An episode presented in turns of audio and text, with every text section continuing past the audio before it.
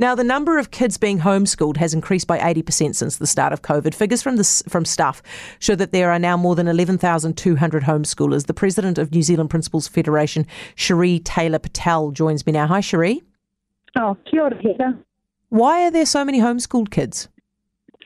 Well, I think over the three years of COVID, we have seen um, parents opt um, to homeschool in some instances, and other parents also gone to um, Te or Te Kura. No, no, okay, Cherie, sorry. Your, your phone line. Correspondence school.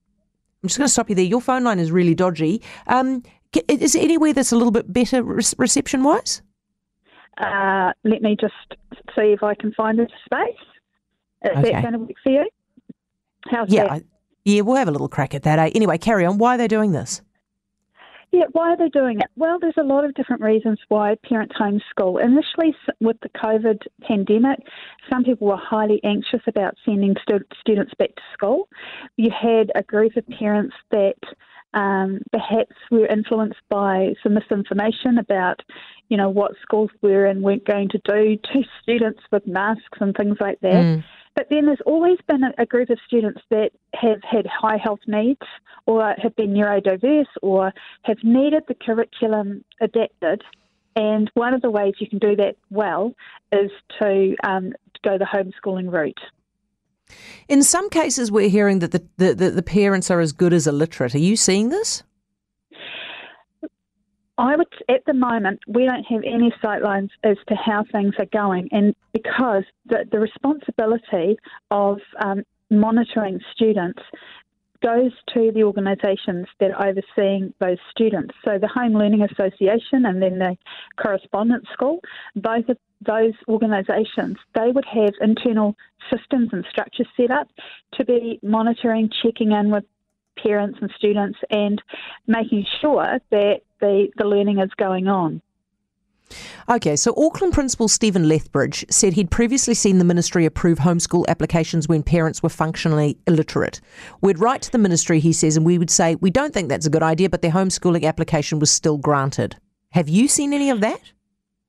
So I know in some instances, parent, uh, principals were highly um, anxious about some of the applications that were approved because they were going to families where we knew that there were other issues, wider issues in that family. And Oh, so hold on. Okay, so are we- students were at risk. Right. know? So, so basically, So- the, the, so the ministry would look at the situation, Cherie, and would say, "Geez, these parents are not going to actually be able to teach the kids to read because they can't read, but there's all this other stuff going on, so we're going to say yes." Well, they wouldn't potentially have checked, have gone that far into the process. They would have, um, they would have said yes because the parents applied. They would have gone through the system.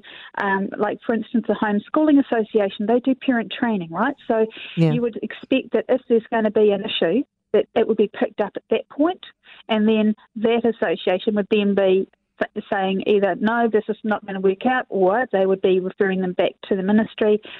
You know, and, and we just don't know exactly how robust that system is. Do you worry that when eventually these kids do come back to school, because maybe they will, maybe they'll realise this is not working, the family, and then they send the kids back to school? Do you worry that you guys are going to have to pick up the pieces here? Well, when students come back to school, you know, we've already got a situation where you've got lost learning time.